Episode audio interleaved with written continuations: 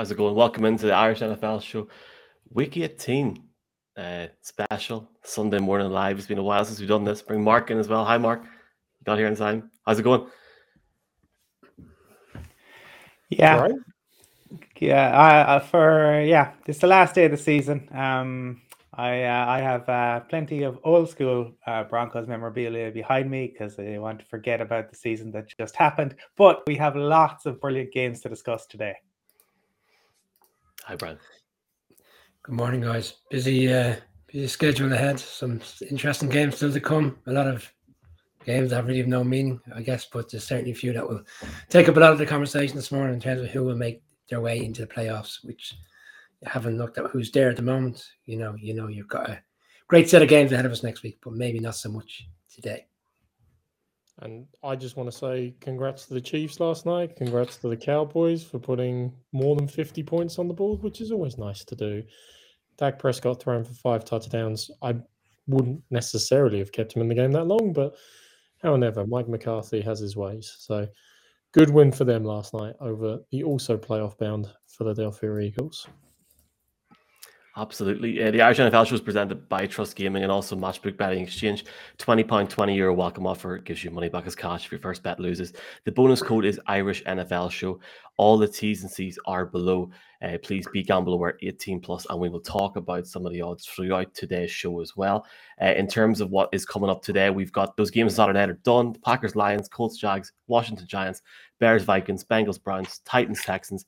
Steelers, Ravens, and then the late window, Saints, Falcons, Panthers, Bucks, Patriots at Dolphins, Jets at Bills, 49ers, Rams, Seahawks, Cardinals, Chargers, Raiders. And from last night, Chiefs are number one in the AFC. The Titans need to win today to try and get a week off. And that is how the NFC stands at the minute. Cowboys moving to 12 and 5 last night. Anyway, enough of me talking. We're here. It's week 18. Um, are we going to talk about last night? No, just just move on swiftly. Yeah. I don't think there's a lot to, to say on last night, Michael. I think the games probably went as um, the vast majority of um, people expected, and we will see later, uh, probably tomorrow, more on the uh, Broncos situation. The other three teams are playoff bound.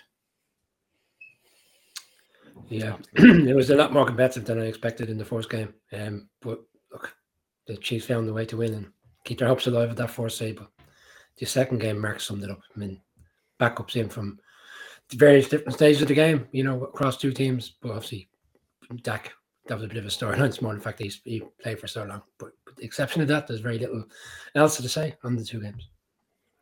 Just, just one last comment. Drew Lock, MVP 2023. The campaign starts here.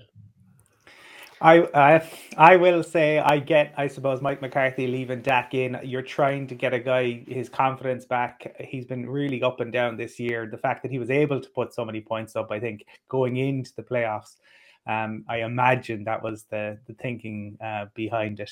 And uh, let's focus on that quarterback. Absolutely. Uh, we're going to look at a few games individually for a start off. I think there's four games. Colin, you're, you're going to start us off with the uh, the Bears and the Vikings, and then we'll get some picks.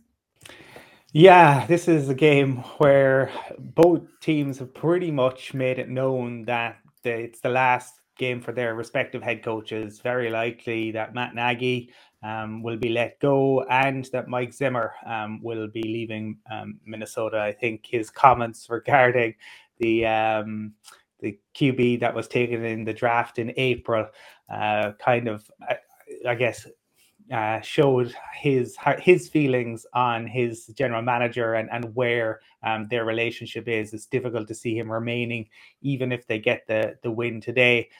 For the Bears, it's been um, a really frustrating season. They took Justin Fields. Um, they then Matt Nagy made the decision that they were going to start Dalton.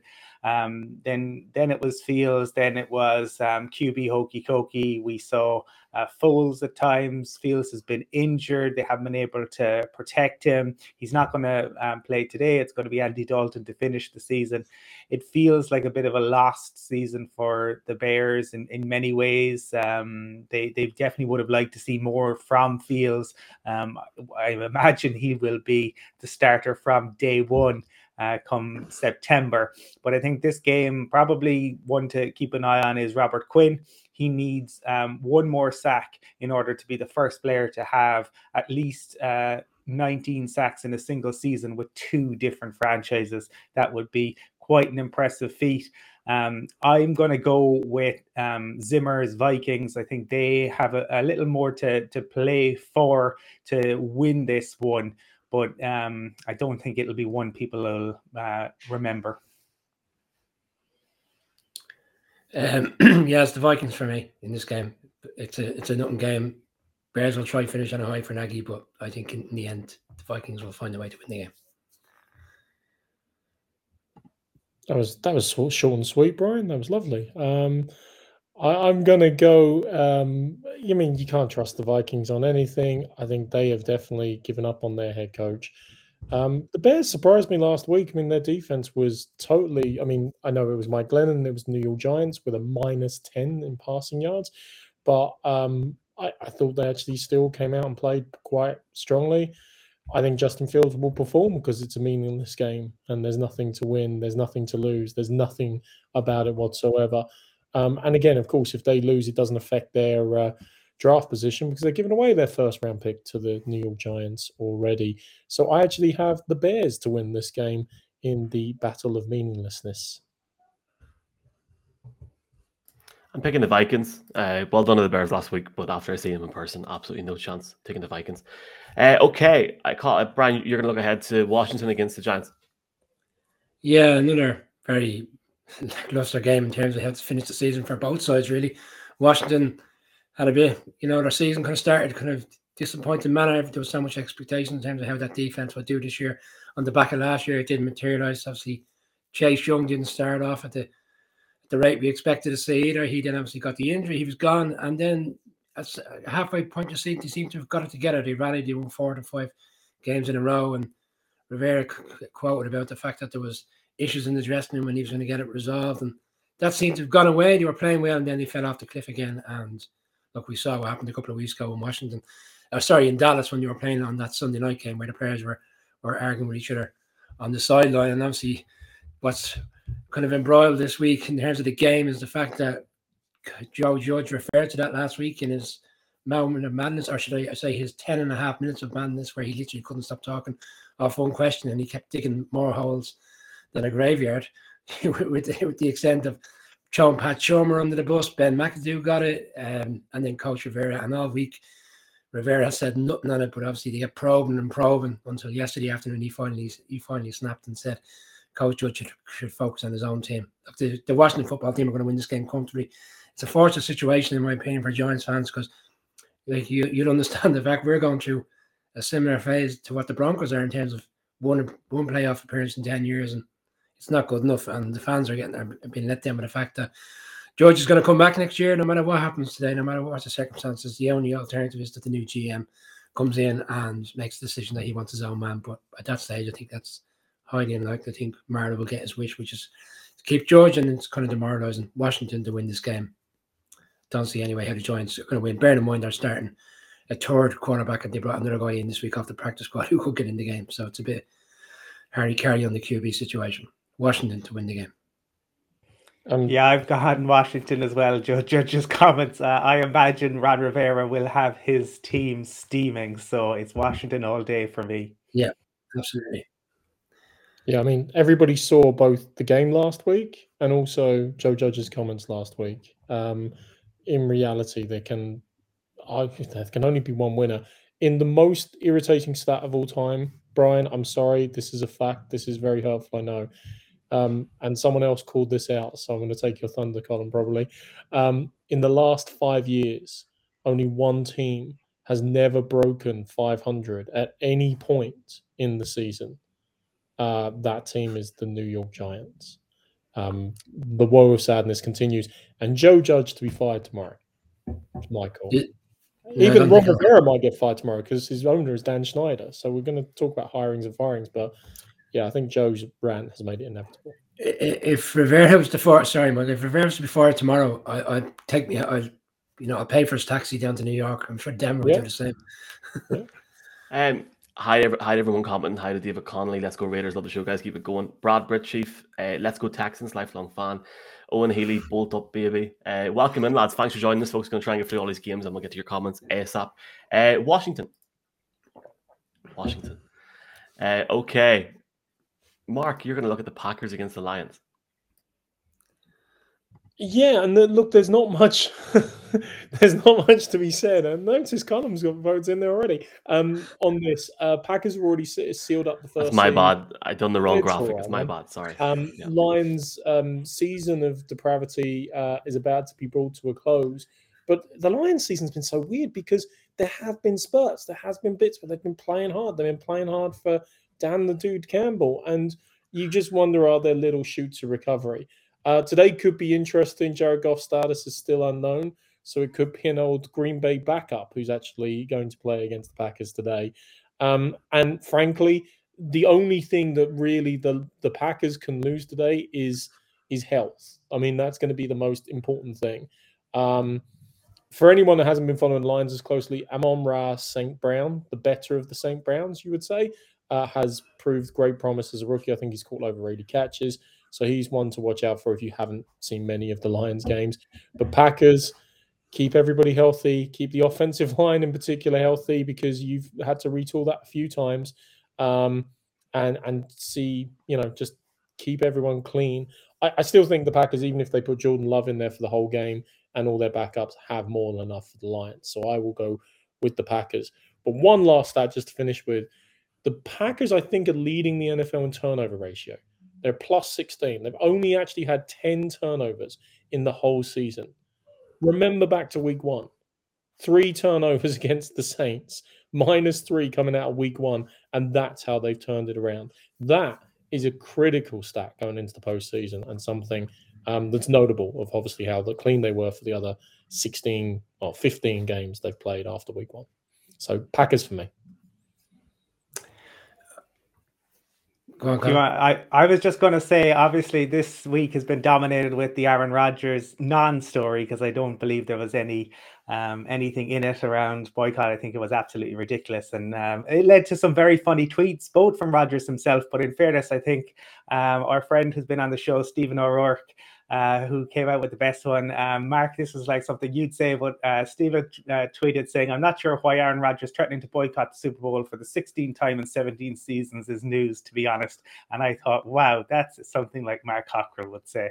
I did see Steve's comment actually, and I was tempted to call it out. And I was like, no, I'm not going to have another dig. But thank you for calling up, uh, Colin. Appreciate it. It's probably one we can discuss probably more on the show tomorrow, even when we have time to, I suppose, recap week 18. But obviously, earlier in the week, there was the story around the fact that uh, some journalists who have an, who have the MVP votes weren't uh, picking Aaron Rodgers because of the uh, the most vaccine player or some funny thing he came out with. So some people are deferring away from yeah, health issues and stuff off the field as as opposed to his play on the field, which is a, I think is a bit disrespectful because he's been the standout player all year long. He, he's actually going to play by all accounts. I'm surprised. I think he is going to actually start the game.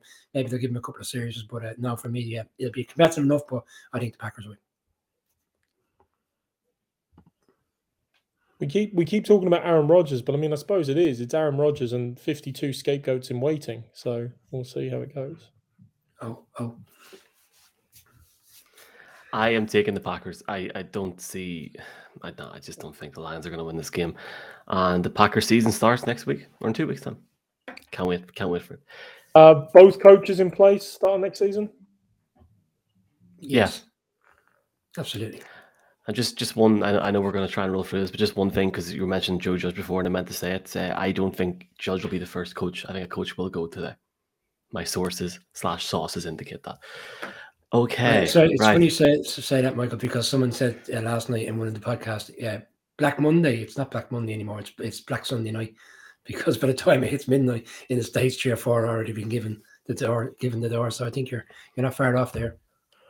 Top that at the end if we got time. Uh, I really like this game, Steelers against the Ravens, and I'm, I'm so gracious that everyone gave me this chance to talk about this game. Big Ben's last game, uh, unless he's going to do like a some sort of Wolf of Wall Street thing where he's like, I'm not leaving, uh, which wouldn't surprise me after watching the, the Monday night game and seeing his reaction and how sad he was. But um, I predicted the Steelers to win on Monday night, and I mean, I don't want to give away my pick for the Browns game later on, but I mean the Browns didn't really show up on Monday night. That, that was an awful game to watch. But it's it's Ben's last game, and in terms of the AFC playoff picture, the Steelers and the Ravens still have a chance of getting into the playoffs. The Steelers 8 7 1, the Ravens eight and eight. Um, he only Ben Roethlisberger only flew for 123 yards on Monday night, giving them giving them the lowest single game uh, yards per attempt for any quarterback in NFL history with at least 45 passes. In terms of the Ravens, uh, Lamar Jackson's out again. You have to start to wonder here now: is he going to play again this season? I like look, I don't know what's going to happen there. Tyler Huntley's playing, um, but the thing is, I, I understand the whole. Um, I guess romantic factor around this game and the fact that the player with such a high profile of Ben Roethlisberger and the career that he's had, it's his last game. I don't see him rolling into to Baltimore and winning. Yes, he can give it to Najee Harris and try and bounce it down a bit, but his opposition on Monday against Cleveland was perfect because Baker Mayfield couldn't do anything. I literally fast forwarded through every Browns play and looked at the bottom first, second, third, fourth, and just gave up. They had no opposition. I think Najee Harris might be effective in some parts of the game, but I think Tyler Huntley, the combination of the running backs and Freeman, um, will just get this done for the Ravens. I, I don't think it's going to be comfortable, but I, I, still think maybe Ben should have. Uh, walked off the field on Monday and, and not returned. That would have been my. But at the end of the day, you're going for a playoff spot. You're never going to do that. Uh, I'm taking the Ravens, and I can't put my pick in the screen yet because I go last. Go on ahead, Colin. I think the Steelers have more to play for. They've a small, I, I think, a, a smaller um, it's only like a minute percentage, but a better chance of getting to the playoffs. Also, Ben's last game. Also, TJ Watt looking to set the single season sacks record. For me, for that reason, and Mike Tomlin, I'm going to go um, for the Steelers to win an absolute slugfest between these two. Um, Michael, you kind of touched on it. A better team was playing the Steelers on Monday, they wouldn't have won that game. They were very poor. Big Ben was very poor, as you said. It was masked by the fact it was his last game. Um, I think Huntley will be looking to the bigger picture in terms of maybe he'll be moved on somewhere else. You know, the other team might come looking for a trade um, and make him their starter next year because he hasn't looked quite impressive in the games in which he's played. And I think you'll see that again today. So for me, it's the Ravens. Yeah, um, I'm actually very similar to Colin on this. I mean, yes, Big Ben isn't most impressive uh, at the moment, but Najee Harris, 28 carries for 188 yards last week. Um, Mike Tomlin has been you know, got the magic elixir going, uh, as Jim Harbaugh has, in fairness, uh, with uh, John Harbaugh, even sorry, with the Ravens um, this season. Um, you know, making a silk purse out of Sal's ear. Um, I think, and I'm glad you called it out. The TJ Watt one uh, set the sacks record, like perfect. Uh, he's got to. It's a make believe record because of Brett Favre's give up to Michael Strahan in the past. So I'd love to see him. And on great tweets, JJ Watt tweeted out this week saying like, "Great season, TJ. It'd be even better though if you didn't have if the only person who'd done 20 plus sacks in two seasons wasn't your older brother and kept bringing it up every now and then. It was a variation on that. It was brilliantly done. Um, Steelers for me. Mark Hazelwood comment and said Michael destroying the Big Ben romance. Haha. It's not happening. Like it was great for him on Monday night, but it's not happening today. Tyler Huntley can run, Big Ben can't. So so can Drew Lock. Any other points? No. Move on. Great career for look. Obviously, an incredible career for Ben Roethlisberger. I want to shout out to uh, Mark Hogan's on the graphics going up later on his class. Big Ben's last game, and it'll be interesting to see what the Steelers do in the off season. You can bet in all of those games with our partner Matchbook Irish NFL Show code for the twenty pound, twenty euro bonus. My, uh, let's look ahead um, to surefire, yes, Hall, surefire Hall of Famer Big Ben Roethlisberger, best quarterback from that in, uh, famous 2004 class, of course. Absolutely. And uh, I can't wait to see where he ends up next. ESPN, Fox, Sky Sports. Let's see what happens. Irish NFL show. BigBen7.com. Shout out. Right. Bengals 10 and 6 at the Browns 7 and 9. This is going to be interesting. Let's let's go into this one by one now, lads. In this sense, in terms of the Bengals, the Bengals have already got into the playoffs. They're the AFC North champions. They clinched the number one seed a buy and home field advantage. Well, they, they need a bit of help today, Colin. They need to win. The Titans need to lose. Well, it's not possible anymore. Right, hold on. It's it's early in the morning. Please forgive me. It, they can't get number one seed anymore. Just ignore me. It doesn't happen. Great graphic, but it's gone.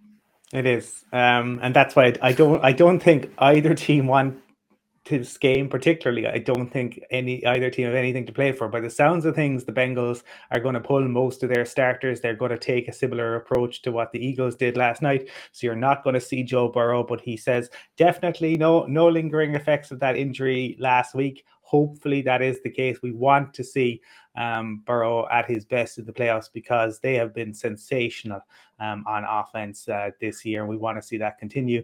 For the Browns, really disappointing year. Um, so much had kind of gone into the off season. They put so much into the defense. We really thought they might be set to go back to to the playoffs, but um, it has just not worked out. But like that, it's been drama filled and more of it this week with Baker arguing with the media in Cleveland, accusing them of making up stories. He won't play uh, today either. Um, I'm I'm going with the um, the Bengals. I think to to um, to or the Brown. It was the Browns. I said to win it. Uh, at this point, it's a it's a coin it's a coin toss. I can't remember who I even said because I the Browns defense and Myles Garrett are probably what they have realistically, given how Mayfield has played and how toxic it's almost become. Um, not having him around might help them, but I think that both of these teams just want to get this over. The Bengals want to get onto the playoffs, and the Browns want to get onto next year. With five minutes to go in the game last night, and the Broncos in an opportunity to win, I wonder were the Bengals reassessing the situation in terms of who was going to play today because they'd essentially ruled out quite a number of players during the week. But if, they, if the Broncos had held on, then the Bengals had won today, they'd be the number two seed. But uh, obviously, that's gone away now. So they're back to where they were. Yeah, they're not going to play a lot of players. Obviously, they're focused on next week. We touched on it on Monday show. The fact that was they got that they field goal. The plays leading up to it was a bit crazy in terms of how they closed that game out last week, and it nearly caused an injury to their quarterback. So it's they're right in what they're doing in terms of resting the players. For the Browns, Colin has touched on it. It's been a, it's been a season of discussion more so around off the field than what's happened on the field, and that's kind of a deflection in a way because they haven't been at the level we expected. You know, they've been gashed with injuries. Chubb was out for a long period. Hunt was out. Ernest Johnson as well when he was in there, but not consistent enough. We had Landry back in Odell Beckham. Odell Beckham gets us traded. Um, there was the conversation that Mayfield and Beckham don't get on. I mean, all this stuff. And Stefanski, who ran a very tight ship last year and seemed to have all the players galvanized and going in the right direction, will obviously reassess who he wants in that locker room for next season because there's obviously players there that we're not fitting the bill in terms of being a team player. Mayfield has had that operation this week, so he uh, he's out. Um, I think the Browns will win more so because they want to finish the season on a, on a high note. And as Colin touched on, the Bengals are resting up for next week. So Browns to win a game that really, you know, you could you could argue you could have put this into the the meaningless bucket that we just went through in terms of the first four games. Um, the Bengals resting up does have implications on seeding. Like if they rest up and lose this game and the Bills win, then it flips the third and fourth seed. Um, that you know, I'm a Patriots fan. I'll be watching that closely. That means instead of assuming everyone else wins, instead of New England going to Buffalo, they'll be going to Cincinnati and going to a team. Uh, I called it out the other week. I think it's 1990 is the last time. Maybe it was 92. It's the last time that they've actually won a playoff game. Um, so of course, this week is somewhat meaningless to Cincinnati. What happens next week is really where all the pressure, all the attention comes. But they're a younger team. They hopefully freed from some of that uh, uh, pressure. Zac Taylor's done a great job with them this year. Um, and you guys have outlined it in relation to the Browns. I mean, what uh, a storm. Um, and I won't say the other word that usually precedes that. Um, we started in our season preview almost optimistic. It was like we're optimistic about the Browns. Like they finally got it turned around, and look how hard they play in the playoffs as well. Stefanski's done a great job. It's all coming together, and no, it all falls apart so so quickly. I'm always reminded of um, the great Bill Simmons when he was on doing his ESPN column for many years. He always used to say, "And remember the lesson: God hates Cleveland." And once again, it seems like God hates Cleveland. I'm going to say even with backups. God hates Cleveland, even in week 18. And the Bengals just still cause more misery for them. And I've got the Bengals to win. I've lived through a year of Case Keenum um, and backups and rubbish, and I'm picking the Bengals. AFC North champs, the backups will beat Cleveland. Cleveland were nowhere near good enough with their starters, or most of their starters on Monday night on national television. Not going to happen today for me. Okay. Right, Saints Falcons, Saints eight and eight, Falcons seven and nine. The Saints still have a chance of making it to the playoffs, but they need a lot of help today. Colin, who have you got in this game? I think if the Saints manage to somehow um, pull it off, and they need a few things to go their way, but to make it to the playoffs, you could make a, a case, a case, and there are plenty of others that um, Sean Payton is coach of the year, given um, what he's had to to contend with. Um, I understand it's that they, um, I think they've had the most starters. I, I saw that stat of uh, any NFL franchise um, in history. Um, I think the Titans have had more players, but the Saints have had more starters. This is going to be interesting because the Falcons, obviously, under um, Arthur Smith have at times been um, flashed really well, at other times have really disappointed, but they have the chance to to sweep the Saints and no love lost between these two franchises. Uh, Matt, Matty Ryan got um, done for taunting, got a fine under John Mara's rule, and um, that tells you all you need to know about that. Um, this one, keep an eye. Kyle Pitts needs 56 or 58 yards to um, to tie Mike Ditka's record um, which has stood for 60 odd years. And um, it, I just think that because the Saints have more to play for, they're going to find a way. But one of the other things I think what's been interesting is the Falcons have struggled at times on defense. But looking at stats, AJ Terrell has given up 182 yards all season. Again, you could make a case that he has been the most impressive um, cornerback in the league uh, this year, but you'd probably need an hour and a half show just to discuss the quarterbacks in the league this year. But he has been mightily impressive, you would have to say, for the Falcons. But I'm going with Saints for this one. And Saints statistically been the best defense over the past four weeks, which is kind of reflective of the season in many ways because the offense has struggled throughout the year. They haven't really got over the Brees moving on. And obviously, Jameis Winston looked to be moving in the right direction at the time. You know, he seemed to be grasping what was expected of him, which wasn't to be throwing big, deep, long balls, manage the game properly, and now our defense to do stuff. But obviously, with his injury, it kind of crashed the season to a certain extent because they lost five games in a row. But then, obviously, since then, they've won three of the last four. And during those games in which they've won, they haven't gone over the 20 point barrier on, on the offense. So the offense is still struggling. But you're going against an inconsistent side with the team with the season over. And Cam Jordan, who uh, who's always loves playing against the Falcons has 22 sacks against them since 2011. It's a, it's a record in the league in terms of one pair of sacks against a, a team. I think he'll have a strong day. Think the Saints will find a way to win because and they'll start looking at the scores elsewhere. The score elsewhere being in San Francisco and the Rams game. But for me, I think the Saints will just about have enough um, to win this game, but I don't think it'll be a high scoring game.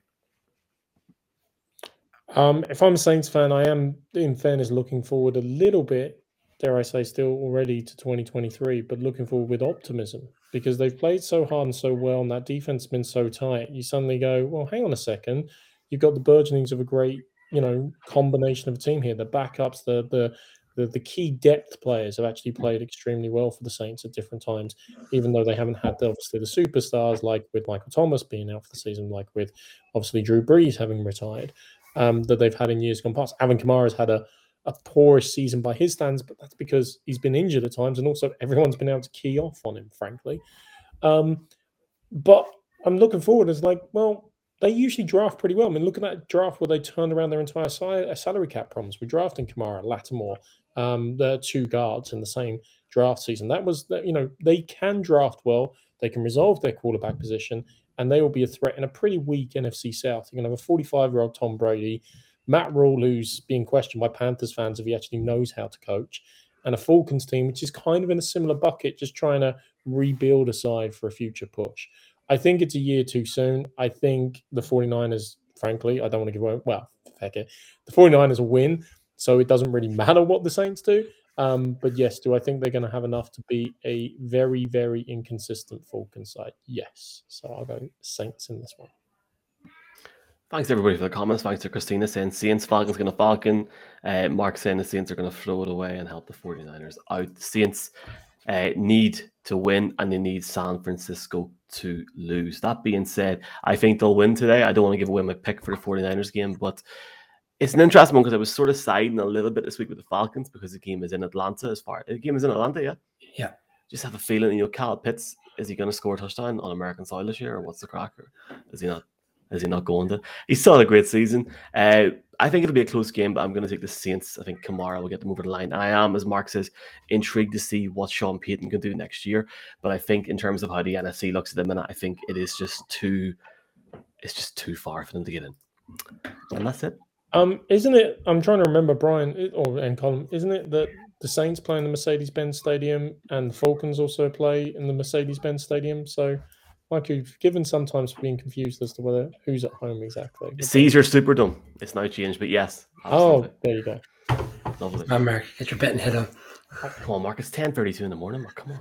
Uh, Panthers five and eleven, Bucks twelve and four. So we're getting into the games now where we're looking at teams that are into the playoffs already. The Bucks are already there, twelve and four. They've clinched the division. Bucks finally clinching that division for the first time in a long time. Colin, who have you got? The Panthers, the Bucks. Well, for the Panthers, a season that began so brightly has really um, turned out to, to be a huge disappointment. Um, you know, you look at their their quarterbacks and all the issues that they've had there. Um, I see last night um, Matt Rhule, uh, he is going to be coming back. That's the talk. They're talking about shopping CMC for the Bucks. Obviously, it's been all been around the Antonio Brown fiasco that's been going on just plug in my computer so it doesn't die. Um, but uh, Antonio Brown just seems to want to burn bridges. Um, you know, he just had to go a number of goes at Tom Brady um, this uh, this week. You're talking about a guy who's now fallen out with Mike Tomlin, with Bill Belichick, with Bruce Arians, with Tom Brady, with Ben Roethlisberger. Um, how how you know Balotelli famously had the "Why always me." Um, that could be Antonio Brown also. Um, some of the sympathy he got, um, maybe on last Monday, saying around the ankle. Well, some of the texts and some of the things he said during the week, I think, um, may have changed that. Look for for this. I think the the Bucks really need to clean up um, their run defense.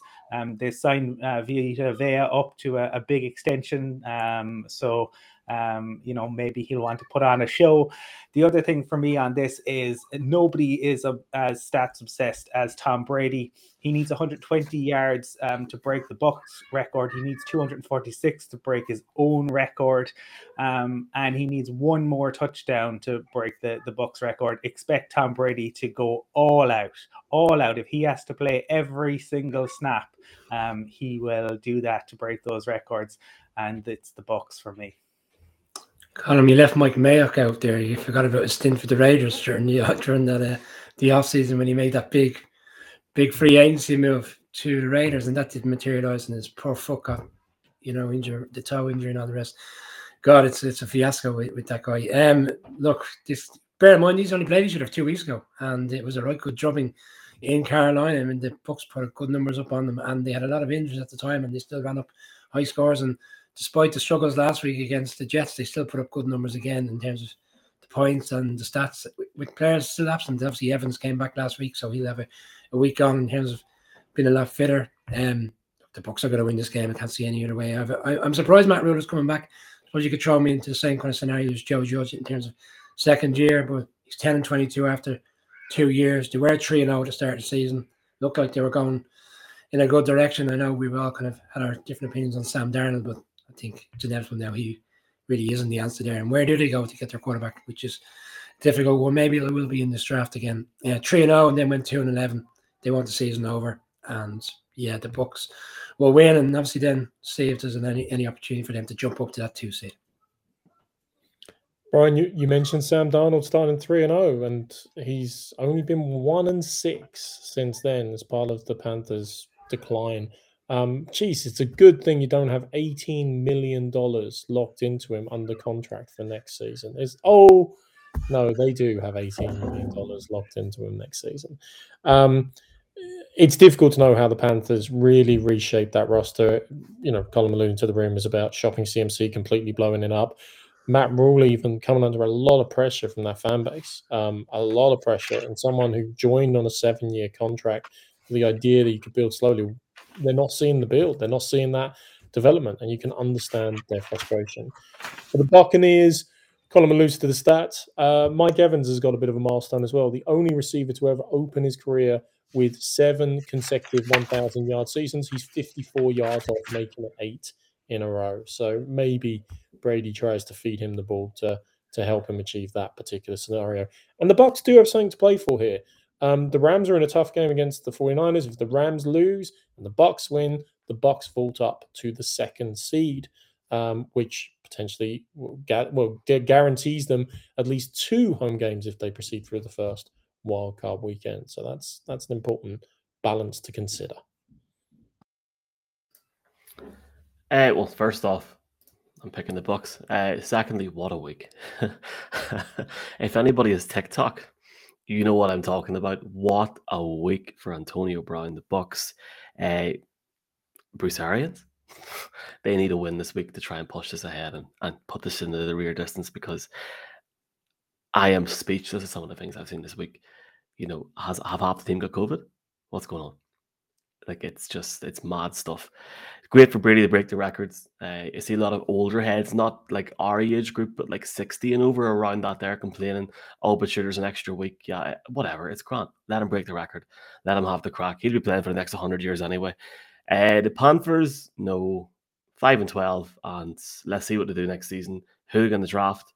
But the Bucks should run away with this. I, I, can't see how the Panthers have a chance. And we probably should have put this in the first part, but the reality is the Bucks are uh, third seed at the minute in the NFC, and we we treat them with that lovely respect. And um, I, I, I, I, as as Antonio Brown said himself, I, I can't wait to see how they're going to play today without their number one wide receiver.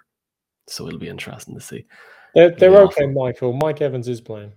Chris Godwin as well. They've got him as well. I don't know if he's playing, no, but they, they, have him. So I mean, like yeah. he's he's there. He's he's probably around the same talent level as Brown is, in my opinion. But uh, we'll see what happens. Well, with the, with um, the broken ACL. Yeah. Let's. Uh, well, I know. No, I'm, I'm talking generally. He said on the documentary that he was he thought he was the best in in in, in Tampa Bay by a country mile, basically. Okay, Titans eleven and five, uh, Texans four and twelve. It's simple for the Titans today. The Titans need to win to get the number one seed in the AFC. Home field advantage runs through Nissan Stadium, and also uh, a week off. Who wouldn't love a week off? I'd love a week off. Four weeks to go. Uh, Colin, who is winning this game today? The Titans, as we said, there need all of that there to happen. All they have to do today is win. Who's going to win? Well, these two teams played one of the more bizarre games I think that's ever been played back in November when the Texans got a win. Texans didn't play particularly well. Tyrod Taylor threw for just over 100 yards. Their top rusher had 40 um, yards, but the Titans just got nothing going on the day. Ryan Tannehill was a turnover machine, four interceptions, um, and they couldn't get anything going on the ground. I think Adrian Peterson was their leading rusher at the time with 40 yards as well. So it was a really strange game, um, but they they did lose it. I imagine they will be looking to avenge that, and they have a whole lot to to play for in this one. Um, I I would say that Foreman has kind of got up ahead of steam over the last few weeks, and the way in which you get at really get at this Texans team is on the ground. I expect um, that uh, Derrick Henry isn't yet back, but it, he he has been activated or not activated, but um, he's been designated to return. Um, so he will be back for the the playoffs. Um, I think that the Tennessee Titans will be the number one seed, having overcome the Houston Texans today a Texans team that has won two of the last three games. And if you look at the game in which they played last week in, in, in Santa Clara against the 49ers, they were in it up to the fourth quarter and they, you know, there was a 13 point loss, but it wasn't really reflective of how the game played out. And there was some very dubious refereeing decisions where fumbles were deemed to be played, called dead. And, you know, kind of some things went against the Texans. And you could argue if they had it went their way, they may have got the shock. Um, certainly, you're playing for the head coach. Um, you know, Colin, you've touched on the fact that they've they've played here already, and Texans have pulled off the win. They'll they'll fancy their chances. I think. Um, I read a great report this week where they said the second best quarterback coming out of rookie class last year isn't anybody in the first round. It's actually after Mac Jones, it's it's Mills. He's been really effective and it's really come into his own in the past few weeks. So I think they'll give him a game. For the Titans, I mean, I know they're going to get the one seed. They'll win today, and everybody's saying like Derrick Henry's coming back, and obviously he's crucial to them getting to the Super Bowl because if you look at the 11 teams that have qualified for the playoffs, The Titans are last in terms of average points they score on offense of 24 points. They're they don't blow teams away. They did last week, but if you know when they don't blow teams away, they're not putting up huge points on teams, and that could come and catch it in the playoffs. But they'll win this game. It won't be it won't be a, a great game, but they'll do enough. And they'll look to two weeks' time, and Derrick Henry coming back is a huge, huge piece of the jigsaw in terms of getting them to the Super Bowl in LA. Uh, Colin alluding to the Titans losing to the Texans earlier in the season. That was part of the the real bad swoon from the Titans. You remember they lost three out of four games. Um, it looked like that they weren't going to reset properly after Derrick Henry's injury, and now look at them in the driving seat for the first seed. Um, it's bizarre when you consider it. In this season, they've lost to the Texans and the Jets, and they are still the presumptive favorites to be the first seed in the AFC. Um, you know, for me, they they have put righted the ship. It is not the most dominant first seed you've ever seen in your life, and I'm not expecting anyone to believe that. But one thing they do dominate in is down low in the lines. Uh, they've got a very impressive offensive line, well coached up, always have adapted to the changes that they've had in the last couple of off seasons with moving parts there. And on the defensive line, that is the strength of their defense. Um, we've talked quite a lot about uh, Landry, but I mean, like they, have they've, they've just been capable of getting pressure with four quite consistently, strong uh, in the run game, and that's where they need to dominate. I mean, they're in Nashville, so it's like Garth Brooks used to sing about. They've got friends in low places, um, and, and, that's down low where it really matters. Um, for me, I've got the Titans. I've got the AFC therefore running through Nashville, so we can have lots and lots of country music references during the playoffs. And uh, I actually heard Carrie Underwood commenting on Antonio Brown's antics, and she's saying that uh, maybe next time he'll think before he tweets. No, no, before he cheats, before he tweets. No, nobody no, no, no, Jesus, no, I was waiting for the. Right. It, it, it, wasn't. It just wasn't that funny, Mark. Tennessee, uh, Tennessee need to win today to get the number one seed and to also get a week off in the playoff picture. As it stands, they are hosting the Chargers next weekend if they don't win today. In terms of today, like you know, Tennessee have had good weeks, they've had bad weeks, they've had injuries. You know, against the Jets, for example, Tannehill, the Titans sorry only converted five of their 19 third down attempts. Um, and Ryan Tannehill was sacked seven times. In that home loss to the Texans recently, they converted just six of their 15 third down chances and turned the ball over five times. That day was very poor with the weather, I think, if I can remember, but at the same yeah. time, it wasn't good enough. Um, and then Pittsburgh sacked Tannehill four times. So it's it's all on protecting Tannehill today and just trying to get over the line. I think they will get over the line. And I'm intrigued to see how this Titans team get goes down the stretch over the next few weeks. Vrabel for me as it stands is the coach of the year. Um, I'm picking the Titans. Okay. Colts 9 and 7 going up against the Jaguars, who are 2 and 14. I had a graphic made for the Colts. Now I don't, but the Colts are in. Yeah, that's the NFC. No, no they're not. Wow. No. Colts have to win. 9 and 7. Look at that. They have to win. Right. I actually had a graphic made and it took me like an hour, but no one cares. Go on ahead, Colin.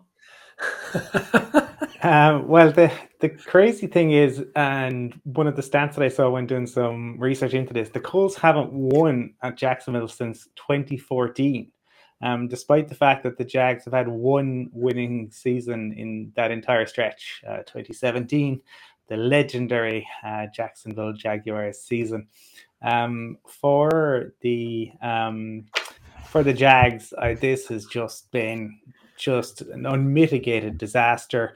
And obviously, this week the the talk of uh, Bill O'Brien potentially coming in, and um, saw people trying to defend Bill O'Brien's record with the the Texans. But when you look at um, the trades that Bill O'Brien made and the fact that what he what he gave away and what he gave up for certain players wouldn't exactly inspire a whole lot of confidence if you're a, a Jags um, fan. The Colts have to to win this, and uh, I think that you know on that basis they they will. They've had injuries this week. Uh, as Buckner, um, in particular, is um, you know just so good. So he will obviously be a, lo- a loss, but I expect to see plenty of Jonathan Taylor, and I think Jonathan Taylor is good enough to carry this team uh, to a win in Jacksonville. It's six years since the Colts won in Jacksonville. Who who would have thought it? What a strange one. Bearing in mind how poor the Jags have been over the years and how I suppose efficient the Colts have been. You know, with the playoff runs, and uh, that's a surprise. But look, this Jacksonville team are they want the season over. It's been an absolute disaster in fairness, and it hasn't been helped this week with the news that the GM is returning, which is obviously really upset all the Jacksonville fans. I don't know if you've read the, the, story around the fact that they're having a clown party there today at the game. Everybody's coming dressed as clowns. Yeah, and basically to make the point to the owner that you need to also remove the GM as soon as possible, otherwise we've no hope. In terms of turning things around in the future, they're looking ahead.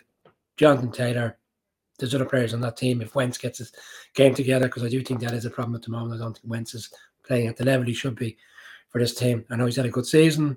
You know, we had the fact that the COVID situation last week. He didn't look great when he came in last week against the Raiders, and I think that's a concern.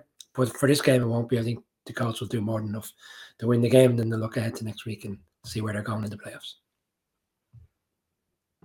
Yeah, I'm glad you called that out, Bron. I was about to say about Trent Baalke. Um, I, I hadn't realized this, and I saw it during the week. Um, when he left 49ers and then joined Jacksonville, um, he actually went through a period – where he fired each head coach five years in a row, yeah. only lasted a season. You know, and look, some, you know, Tomsula in 49ers you kind of thought was a dodgy hire at the time. But if your GM is firing people that regularly, it's like at some point they're the problem. It's not the coach, they're the problem.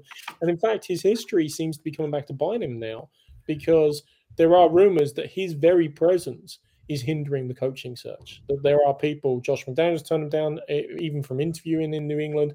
A couple of the coordinators in um, other places have also turned down the opportunity to even interview for the job. Some of that could be down to Shad Khan's influence, but a lot of it seems to be down to Trent Baalke's influence. So the fans are trying to vote with their feet, with their presence, saying with the clown party, is Brian to, get out.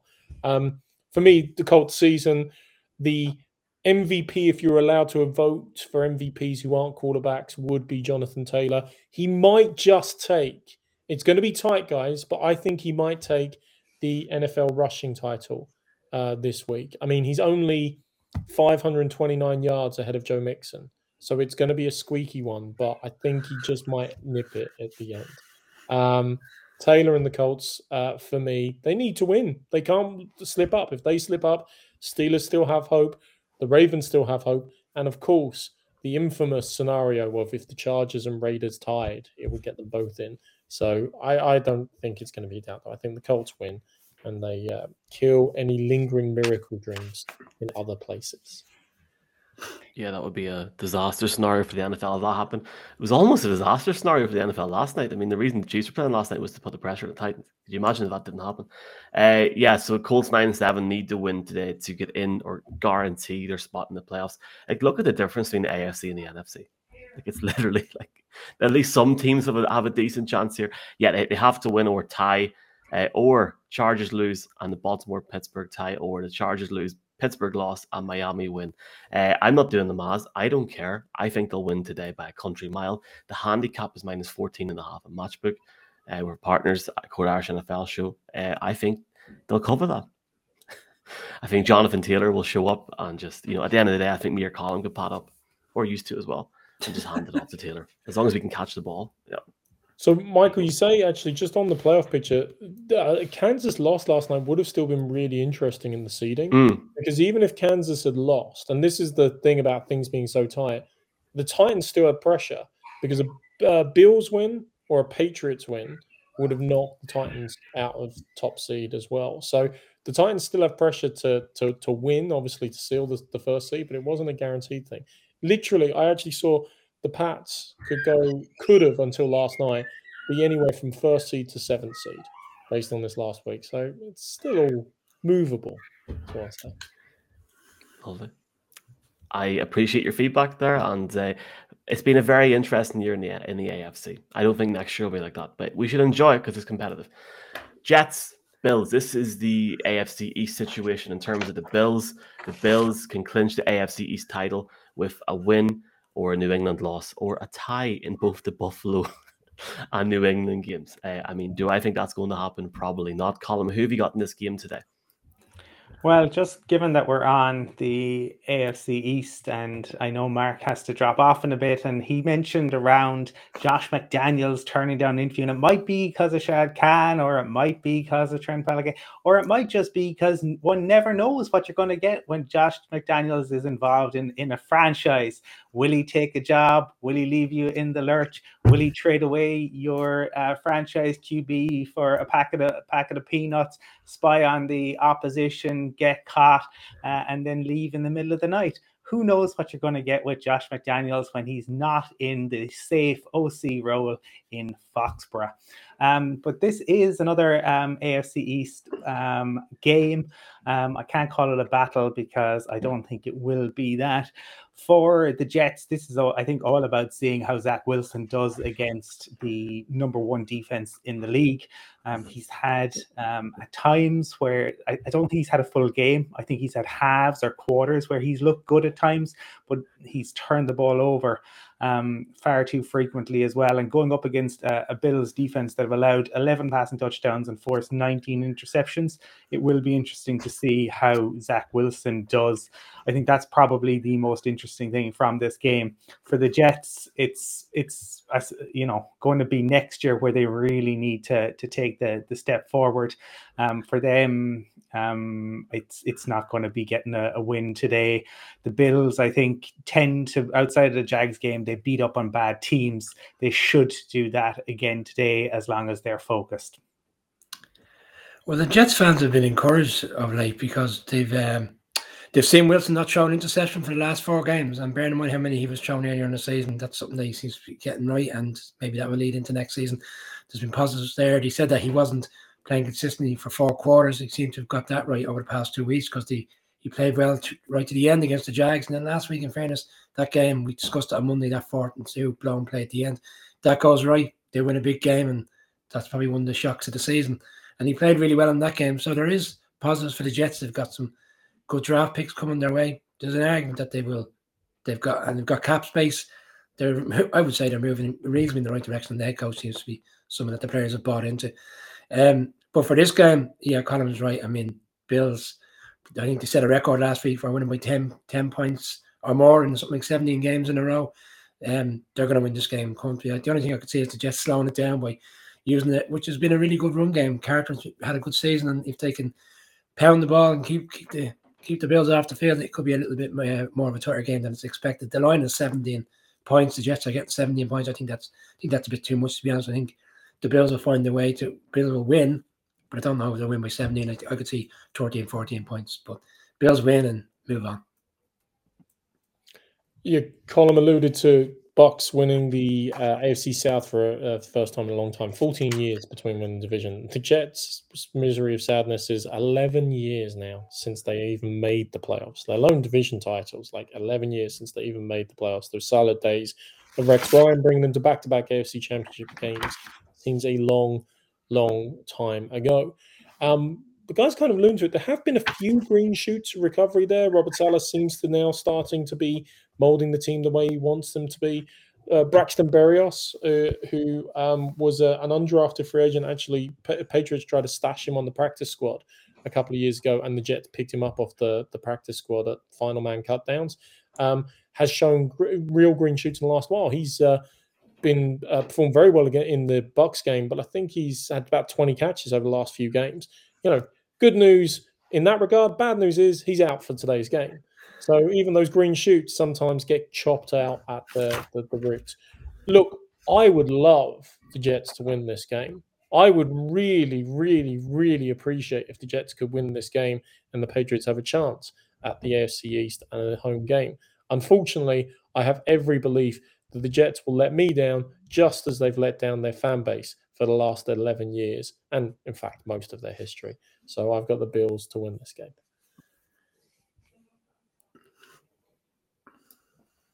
Sorry, coffee. Sorry. Um, this is a sort of game where you can see the Jets going into a seven seven to zero lead, and everyone, oh, oh, what's going to happen here? Oh, they could lose the AFC East, and then, and then boom, they don't. They win by like twenty or thirty, and that, that's the reality of it. I am excited. There was a fan, generally of the NFL, seeing how far Miami have come in the last few weeks. The Patriots are getting back to their old ways again. The Buffalo Bills, what a difference a month makes. And maybe the Jets can turn it around with Saleh. There's a few comments there. I think Mark uh, was saying in the comments, Saleh to disrupt it today. I, I just can't see it. I can't see it. And um, I'm taking the Bills to go 11 to 6 and to, in my opinion, deservedly win the AFC East, but they've had a rough time of it. Like, my God, like how they've got from where they were to now is is interesting. Uh, right, here we go. Mark, and I know you have to bounce in, in a few minutes. I've got your boy. I've got the most, the best picture I could of him. New England Patriots. The Patriots basically can they can get the AFC's top seed, but they can get the AFC's division. All they got to do is to win today, or they can tie and Buffalo can win. So surely, Mark, uh, you know what? I'll let you start off with because it's your team, but surely that gives you hope today going into this game. A tie well, no, and, and the, well, and no, Buffalo they need game. to win and Buffalo to lose. So if Buffalo don't lose, it's meaningless. So that's why I'm supporting the Jets so heavily. So if uh, Buffalo win, like the AFC East is gone so therefore, we have to uh, rely upon the the wild card. The, the, key for the Pats, as I say, is going to be though they want to win. They don't want to slip any further down the wild cards necessarily. But who will they play? If the Bengals lose and the Bills win, that could flip round. But otherwise, it could be the trilogy next week. This isn't an easy game for the Pats in any way, shape, or form. Um, they have a tendency to lose down in Miami. They have a tendency to lose in week 17, week 18, the last game of the season to the Dolphins. Um, uh, and it's messed us up actually, I think, in three uh, years in the last 20, um, certainly in that regard. Um, the Dolphins, though, are coming off an absolute shellacking against the Titans last week. Um, that seven game win streak, they're out of contention for the playoffs altogether. There's no mathematical way in which they can qualify. Um, you'll have to ask about how motivating driven they are for this. I think they still will be. It's a divisional rival. Um, and the Patriots, on the other hand, are coming off uh, a 50 burger against the Jaguars, um, righting a lot of wrong. So they'll want to show and continue that momentum going into the playoffs. Um, for me, I don't think it will come as a massive surprise to people. I still have the Patriots to win this game um, because actually I think they're going to go out all out to win. They they are going to leave things to chance. They still want to see the connection with uh, Mac Jones, his receiving corps still keep that dynamic running game going. And hopefully, for me anyway, and for Patriots fans all around Ireland, UK, Europe, uh, and of course in the US of A, uh, the Patriots go marching on in the playoffs for a couple more weeks to go. The reality is is that Mac Jones has been the most impressive rookie QB, and that to get to the playoffs with a rookie QB is enormously impressive in and of itself. Depending on how far they go, you could make a case that Bill Belichick is once again coach of the year. But we'll see what happens um, in in the playoffs. For for Jones, um, he sitting in around sixty eight percent completion rate. He's second only to 2007 Tom Brady in terms of um, the uh, Patriots record for completion. He's second only to Dak Prescott for rookie completion rate. So he is exactly who Bill Belichick wanted him to be. And I think that photograph that you put up um, on the graphic, Michael, was perfect because he is just a machine um, who is focused on getting the ball out um, and winning at all costs, as um, the ankle drag against the, the Panthers showed. Um, he truly has moved over to the dark side. This is going to be fascinating. Belichick against Flores and um, Tua against Mac. I'm going to say that the Patriots, given um, what they had, is still in, in play for them, are going to get the the win. Um, but I don't think it'd be a shock if the Dolphins were to, you know, turn them over. But I think that the the Patriots will do it and will go to eleven and, and six on on the season, based off um, the just the options that they have in terms of that passing game and also the the running game.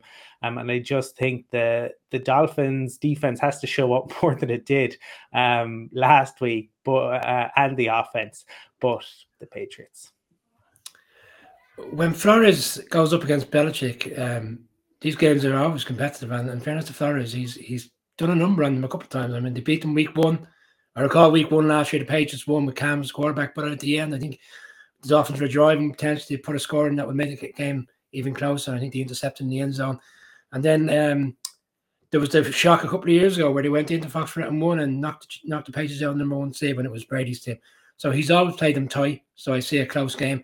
I'm actually excited the Dolphins here, and I actually have a. It's not so much what's going to happen on the field; it's what's going to happen elsewhere. I think Belichick is a very clever man, as we all know, and I think he will look at a situation. Come the third and fourth quarter, if he knows that the Bills are, are well ahead, he'll take players out because I, I genuinely believe they would rather play the Bengals next week than play Buffalo again. And if they were to win that and drop down the seeding, the likelihood they probably could go into Tennessee if they were to pull off the win against the Bengals. And then the likelihood they'd go number one seed. And I think they'd have a far better opportunity of beating the Titans as opposed to going into Kansas City and beating the Chiefs. So, so a lot, a lot of different permutations, but I can see a reason as to why come the fourth quarter, if the game was out of sight up in Buffalo, they would look to rest players out. And I think Miami would obviously be playing full tilt to win the game anyway. And a, a game that will, in all likelihood, should be competitive, bearing in mind what how it's gone the last four or five times they played. So for me, I think there's a bigger conversation off the field as opposed to what's on the field. And for that reason, I'm picking the Dolphins.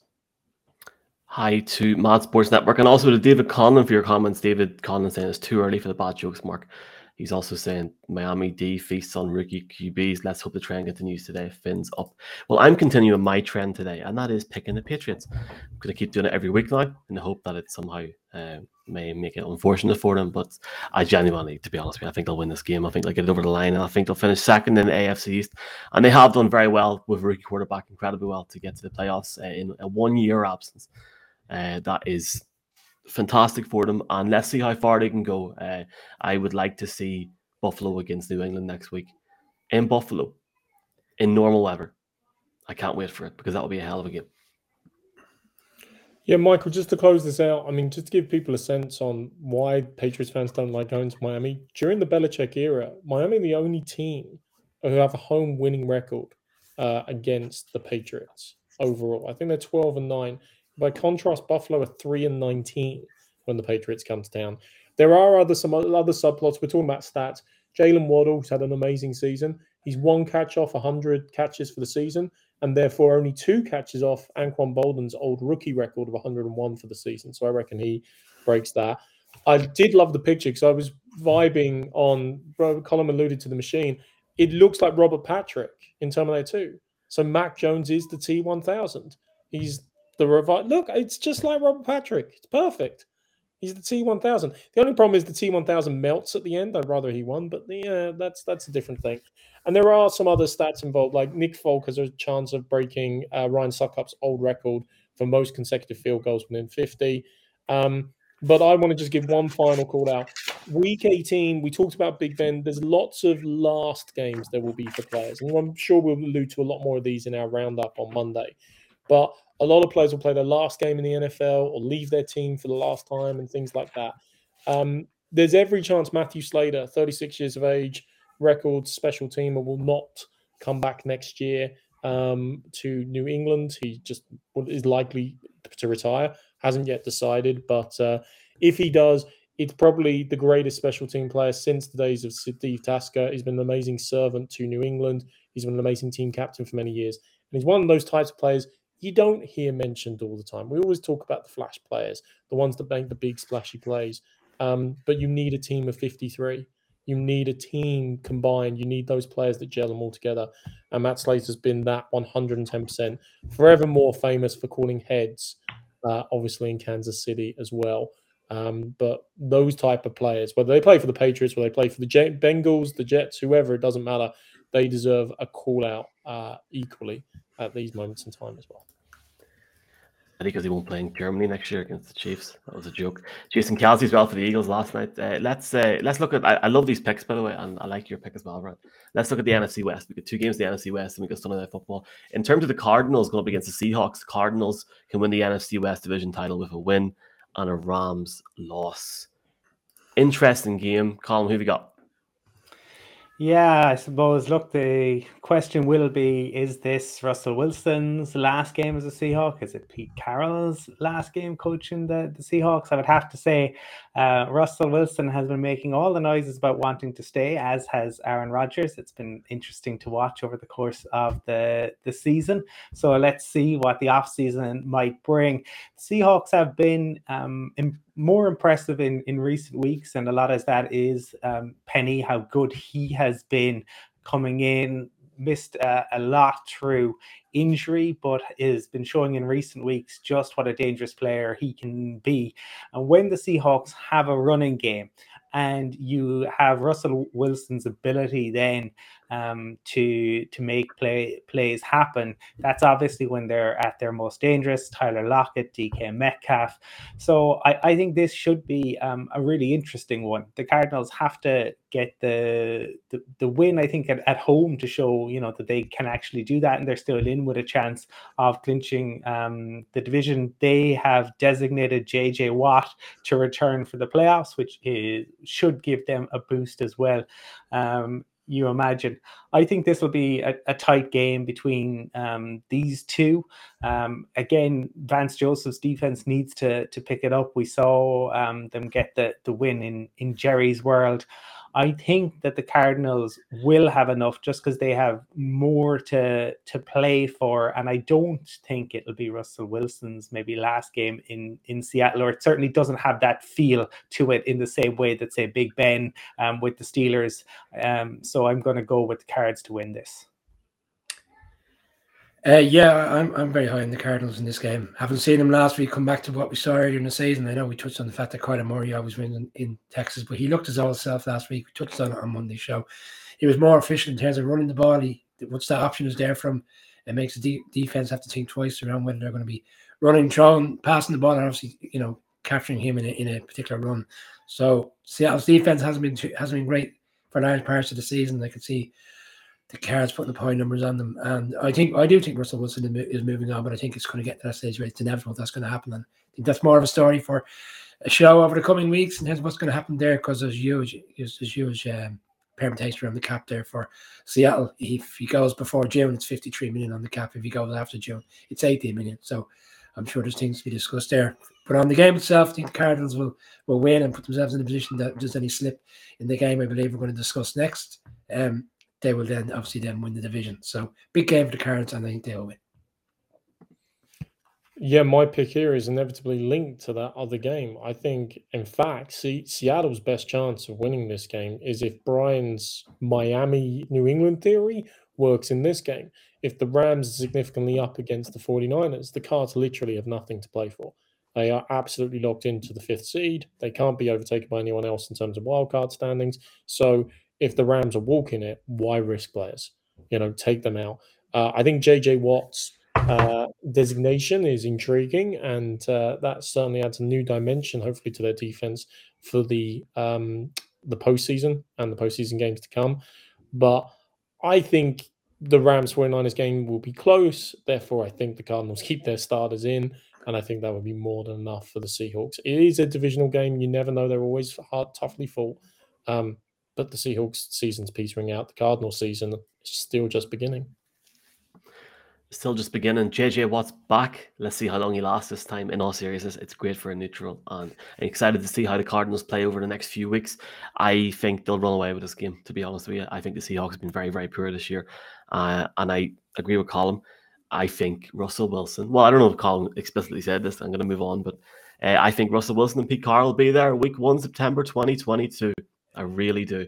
Uh, and let's see what happens. But Cardinals for me, uh, and it, it, does, it obviously does inexplicitly link with this game that we're going to look at now. Obviously, the Rams going up against the 49ers in SoFi Stadium. That game's in Sky Sports at 9.25. Huge game. Rams clinch the division title with a win or a tie or an Arizona loss or a tie. Uh, what a game. Mark, do you want to go first? You're going to drop off of me?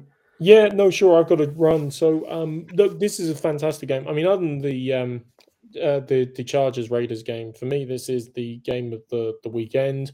Both teams have something meaningful to play for. 49ers obviously it's secure win and you're in. Rams win and you've got your divisional title. They don't like each other very much. They're divisional rivals. Why would they? And the 49ers, in the last while, if I remember the, the history correctly, have tended to own the Rams and dominate the Rams in the last games. I think it's five out last six if I've got that ordered the right way around.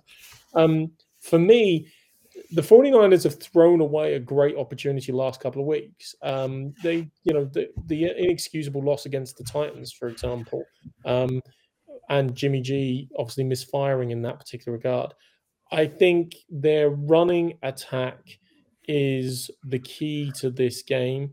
And whereas, of course, the Rams would love Trey Lance to drop back into coverage or Jimmy if he's going to play, um, that um, so Von Miller and Aaron Donald all can tee off on him.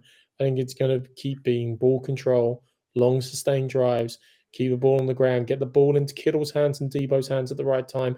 It is the game plan. It sounds boring. They've tried to apply for the last 10 weeks of the season, and it has been super effective um, at that point in time. And I think that's going to be enough for this Rams team. They have been boom or bust too many times. Yes, they're playing for the divisional title, but I just have this feeling that they're going to wilt at the wrong time. They're a team made of superstars rather than a team forged in the heat of battle. And I don't trust um, Matthew Stafford at all. And I definitely don't trust Sean McVay, who I still think, and I called it out earlier in the season, is the reason they won't win a Super Bowl, as opposed to the reason they will win a Super Bowl um, in that regard. He still wants to be the smartest boy in the room. A bit like Colin's friend Carl Shanahan, as I know he might allude to as well, because Carl Shanahan definitely fits into that column, having lost potentially two Super Bowls with his play call here before. But for me, I just feel like the 49ers are going to edge it. And I know that's going to come as you know manna from heaven for the Cards fans as well, because then it opens the door for them to swoop like a cardinal into the NFC West and take away home field advantage for the playoffs. Um, and with that, I'm going to love you and leave yous. Um, uh, hold on, hold on, hold on, hold on. Who's winning Sunday Night Football? One Chargers, Raiders, go Chargers. That's what I'll say. Okay. Bolts all the way in that one. Raiders fans, please don't hit, hate me, kill me, hunt me down, and search for me. Um, but I think the Chargers are going to have enough in that. Um, but I got to go. I look forward to talking, watching the games tonight, and talking to you boys about it tomorrow night. More so. All right. See you tomorrow night. Take it easy. Have a good day. Let's go, Bills. Okay, that's Mark gone. Well, boys, it's been a good show. Uh, that's us. I'm, I'm only joking. Uh, Colin, going by the order of the graphics, you're next. So, who have you got in this game?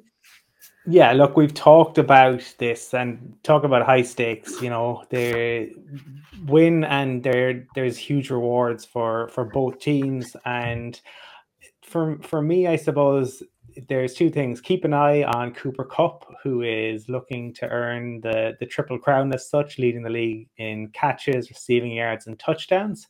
And Aaron Donald has 98 uh, career sacks. Uh, he will be looking to to make it uh, 100. Um, it's an it's a really interesting one because I do, um, as Mark has alluded to, think Kyle Shanahan has a tendency to want to be the smartest guy in the room, but he has had McVay's number. Um, they've they have won um, the last five five games, and during that time, I would say that the Rams have been the better team um, throughout most of of that. Not not always, um, but yet the the 49ers have still had their number. I think that is quite telling, and I think that in you know D- Deebo Samuel, they have a a really interesting um, weapon. It's going to be in, to see how these two sides kind of go at one another. Um, Kittle, I think, is uh, pretty close on a, a thousand yard season as well.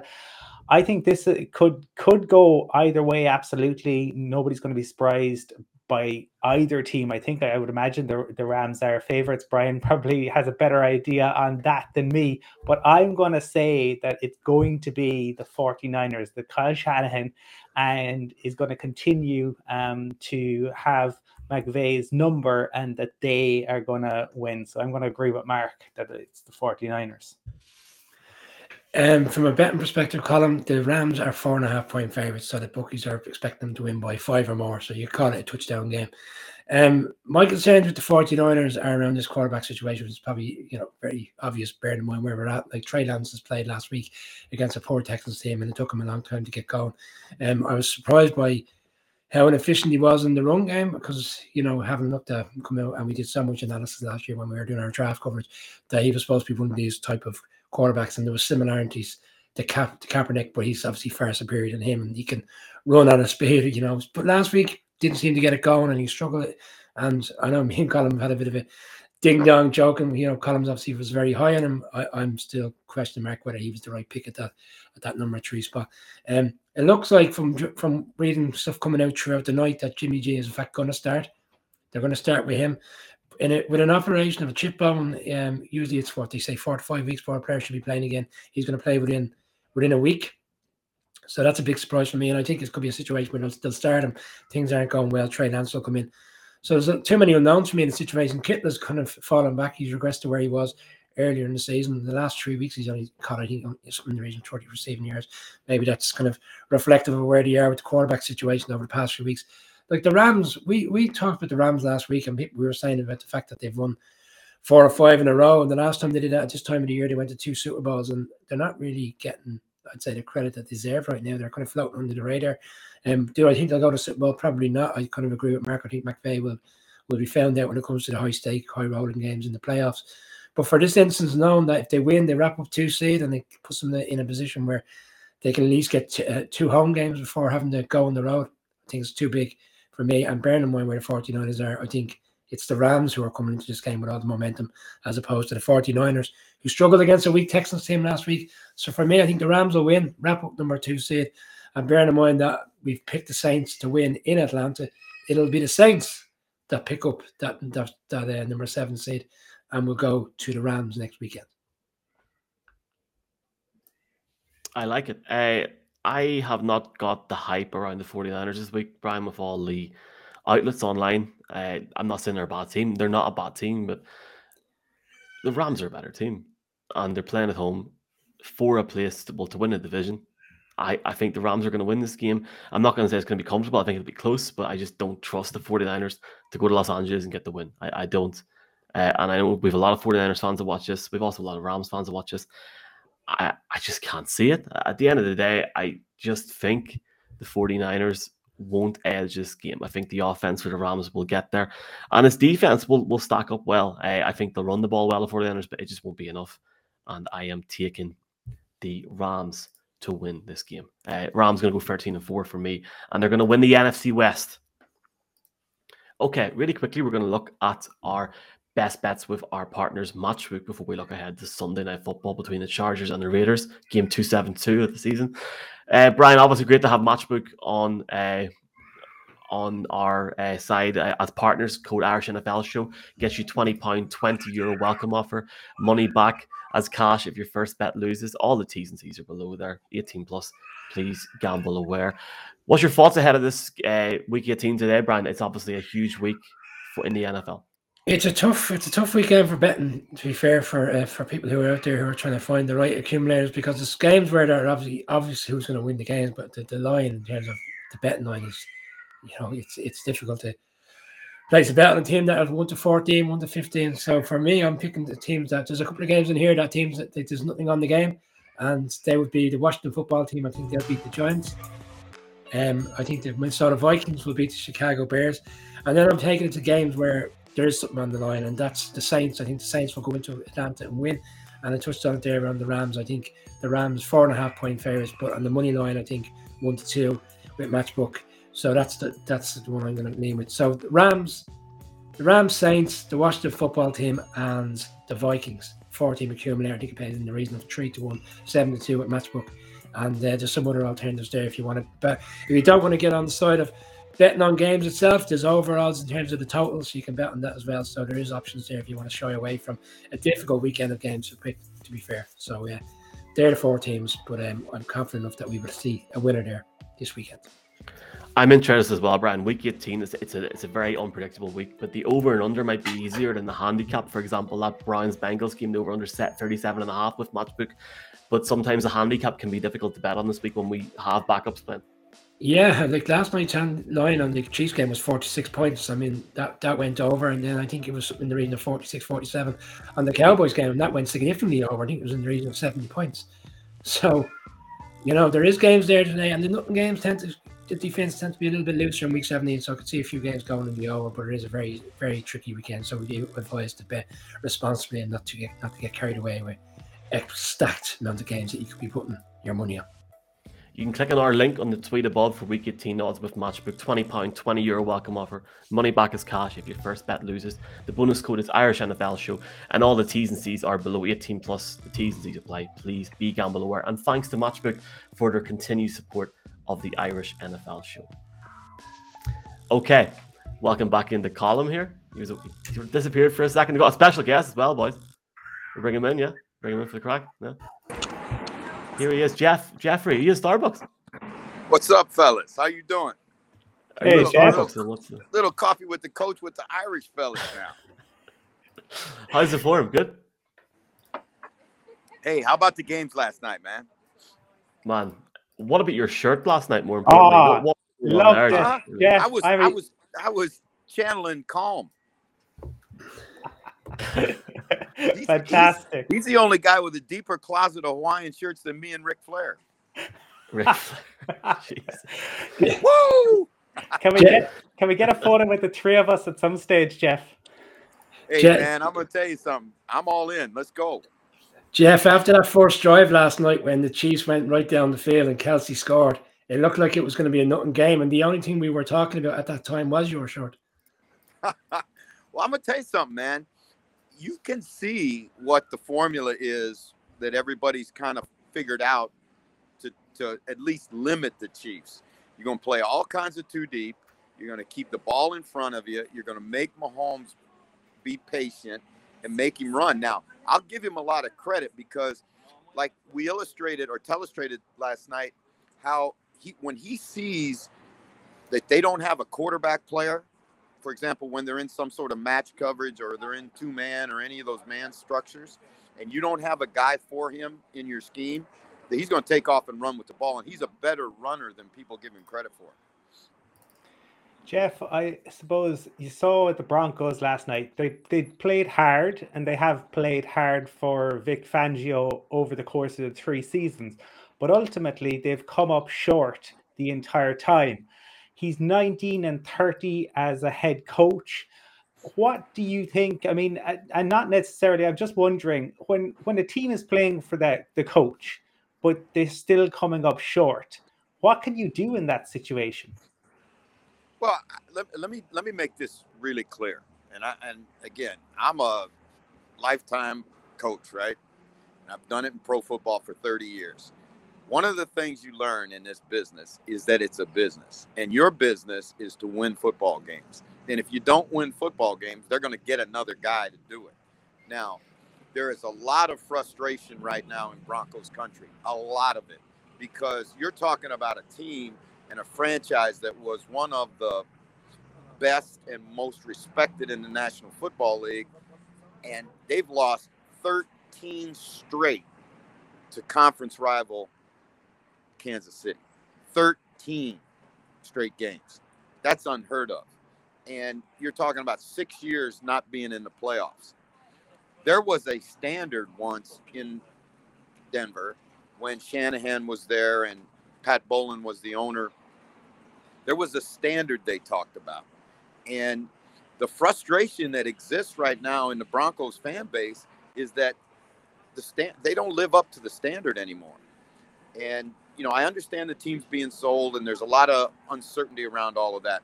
But to be honest with you guys, it ain't about playing hard. It's about winning games. And right now, they're not good enough. They have not had a legitimate quarterback in Denver since Peyton Manning rode off into the sunset.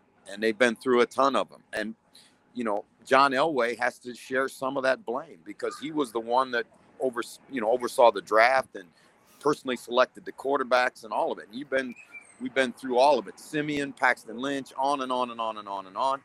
And we watched Drew Lock last night miss wide open receivers in on throws that you got to make as an NFL quarterback in big games.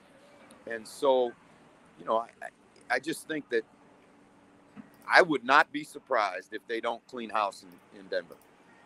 Let's say let's stay on the Denver subject for for a second. We'll just look at Sunday Night Football first. Jeff Brian has to jump in a couple of minutes. I'm sure we got you for five or ten minutes. But we'll go Brian, Colin, then you, Jeff. Uh, Sunday Night Football is, is a really interesting one. Brian, obviously, Chargers Raiders win, and then uh, Brian, who have you got first off? Well, Well, the Raiders, I, I, I'm a all right. Let me just here's the deal. I love the Raiders, but every time I pick them, they lose. So Raider Nation has called me personally and said, "Do not pick the Raiders ever again." Right? So, so I'm going to take the Chargers. But I'm telling you, Rich Rich Bisaccia has done a fantastic job with that Raider team. You talk about a guy that's stepped into a program. You know, Gruden gets fired because of crazy emails. Then you got the rug situation. It's just on and on and on. And he's found a way to keep that team playing and not just playing hard, but winning games and being in a position in the 17th game to to go to the playoffs. And I, you know, I know that everybody wants that next hot guy, but I'm gonna tell you something. They have to think hard about Rich Bisaccia as the next head coach in Oakland and take the, or excuse me, in, in Las Vegas and take the interim off of his name. Brian, have you got? Um, well, I you just won't come as a surprise to you, Michael. I am picking the Raiders. It's uh, it's hard overhead in this game. Um, you look at it. I look back at the game which they played earlier in the season, and for large parts of the game, the Chargers dominated, and the Raiders got it back, got back within the score, but the Chargers pulled away again. Offensively, they got better players, better quarterback. But there's something, and I agree with Jeff. There's so many storylines, and I'll even go back as far as the draft. I mean, one of the storylines coming out of the first round was Alex Leatherwood. Everybody was shocked that they picked him in the first round. There's been so many stories off the field as opposed to on the field. But the past three weeks, their defense has really improved. We saw that last week against the Colts. We saw it against the Broncos, and we saw it again against the Browns on that game that got moved.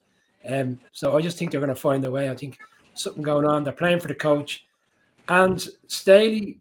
I think I know people are high on him, but there's been games this season where he's left points behind. That game against the Chiefs where he should have taken field goals, and they would have won that game. I still think there's inconsistencies there, and I don't know whether they'll have enough to go into Vegas on a big night for Herbert and win. So for me, I'm picking the Raiders. I picked them to go to playoffs mm. last September, Michael. By the way, just letting you, just reminding you of that. So mm. hopefully it comes. Remind me in the morning. I'll have the autumn wind playing on your phone in the morning. Mark is taking the uh, Chargers. Before we hear Jeff's feedback here, uh, Colin, who have you got in this game? AFC West battle, two good teams. Yeah, two good teams. I think the thing to keep an eye on here ultimately for the Raiders is uh, Derek Carr. Earlier this year, the Chargers um, put a, a, pretty solid beatdown on the, the Raiders, and there were some interesting comments from Joey Bosa. Joey Bosa came out after the game and said um, that you can get to Derek Carr, you can get in his head, um, that if you hit him a few times, he gets shook and he shuts down. And those were really interesting comments. I expect that you'll see, um, you know, a reaction to that now. Joey Bosa came out this week and a lot of love, and Derek Carr's a great guy and he's a good quarterback. But those post game comments, I think, were interesting. I think there's a lot of pressure on Derek Carr to to get it right for for the Raiders to show that he really is a you know top quality franchise uh, QB. I think this will be a really fascinating game. But uh, ultimately, I am going to go with Justin Herbert and the Chargers and Brandon Staley's defense to do enough to take the Chargers in uh, to the playoffs and to break Raiders' hearts uh, once again. Um, they they get close, but ultimately, for me, it's going to be the Chargers. Brian, do you have to leave us? And we'll. I, I, don't know. Yeah, no, I'll see you, uh, see you tomorrow night. And Brian, thanks for your picks today. Yeah, Can't wait thanks very much. I'll see you soon. Take care. See you soon. All the best. God bless. We'll uh, try and hold the fort. Uh, yeah, I yeah, I was going to kick him out there. See the crack. There he is. Anyway, Jeff, uh, I have to say, as a fan, um, it was great to have you back on TV last night. It was good. It was good crack. I tell you, it was great to be back, and I'm gonna tell you something. That video wall that we have with the telestrator, and that is like the coolest thing going. It was really awesome to be able to to show the viewers about how Mahomes, when you don't have a quarterback player, man, that I know that's the way you got to defend him to take away the vertical passing game. But he's really grown as a quarterback in his maturity and his decision making process. The balls that he was forcing early in the year that got picked because he was trying to, you know, trying to make those big splash throws. He's really, really starting to understand how to attack a defense. And I, I think that's a credit to Andy Reid and the coaching staff in, in Kansas City because, you know, there aren't a lot of guys that, you know, grow up like that that quick during the course of the season. Jeff, one of the other really big games this evening is the 49ers against the Rams. And uh, Kyle Shanahan has had McVay's number in the last five games. Um, but with uh, so much on the, the line for both teams this evening, wondering what your thoughts are ahead of the 49ers versus the Rams. Well, you know what? You watch this game and, and uh, you know, you, you analyze it and you see that the 49ers attack the Rams where you need to attack them. And that's run the ball right at him on the edges of that defense because that defense is built to rush the passer. Now, obviously Aaron Donald inside is a is a huge huge factor in the game, but it's the edges, it's the outside zone, the bounce, the G play, all of those kinds of things that you know that San Francisco does a great job with. Now, it's going to be really important for Raheem Morris to come up with a scheme that creates a hard edge for the Rams. If not, San Francisco will show you they'll just run the ball on you and they'll keep running it until you like it and uh, or you make them get out of it. So I think that's the big key. You're right.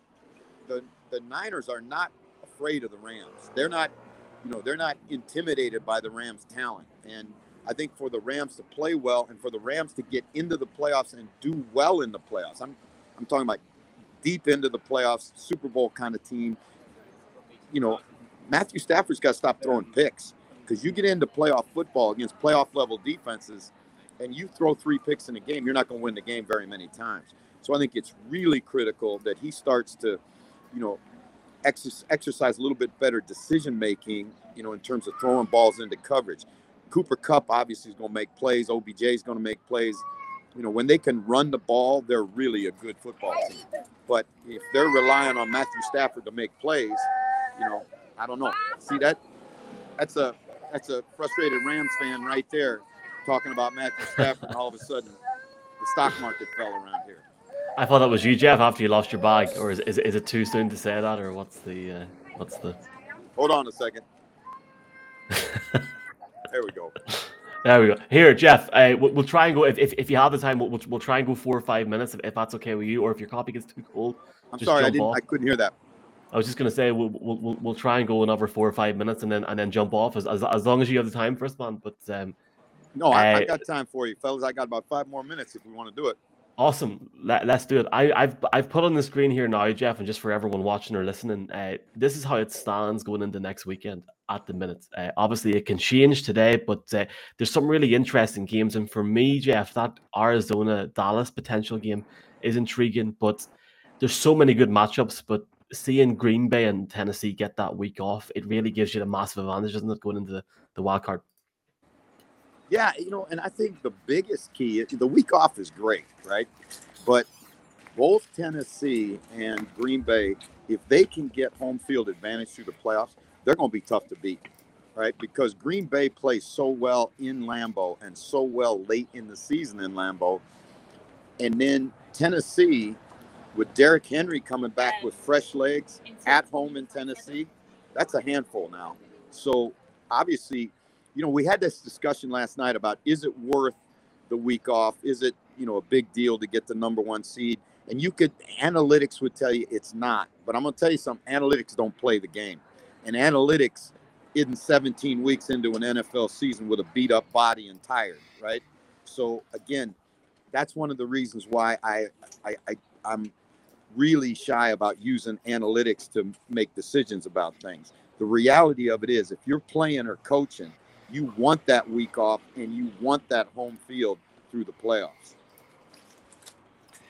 Jeff, on the the Patriots are back in the playoffs. Uh, one year out, uh, they get their a rookie QB, and they've managed to, I suppose, play to his strengths. They haven't asked him to do too much. They've leaned on the running game. They've leaned on the, the shorter pass game.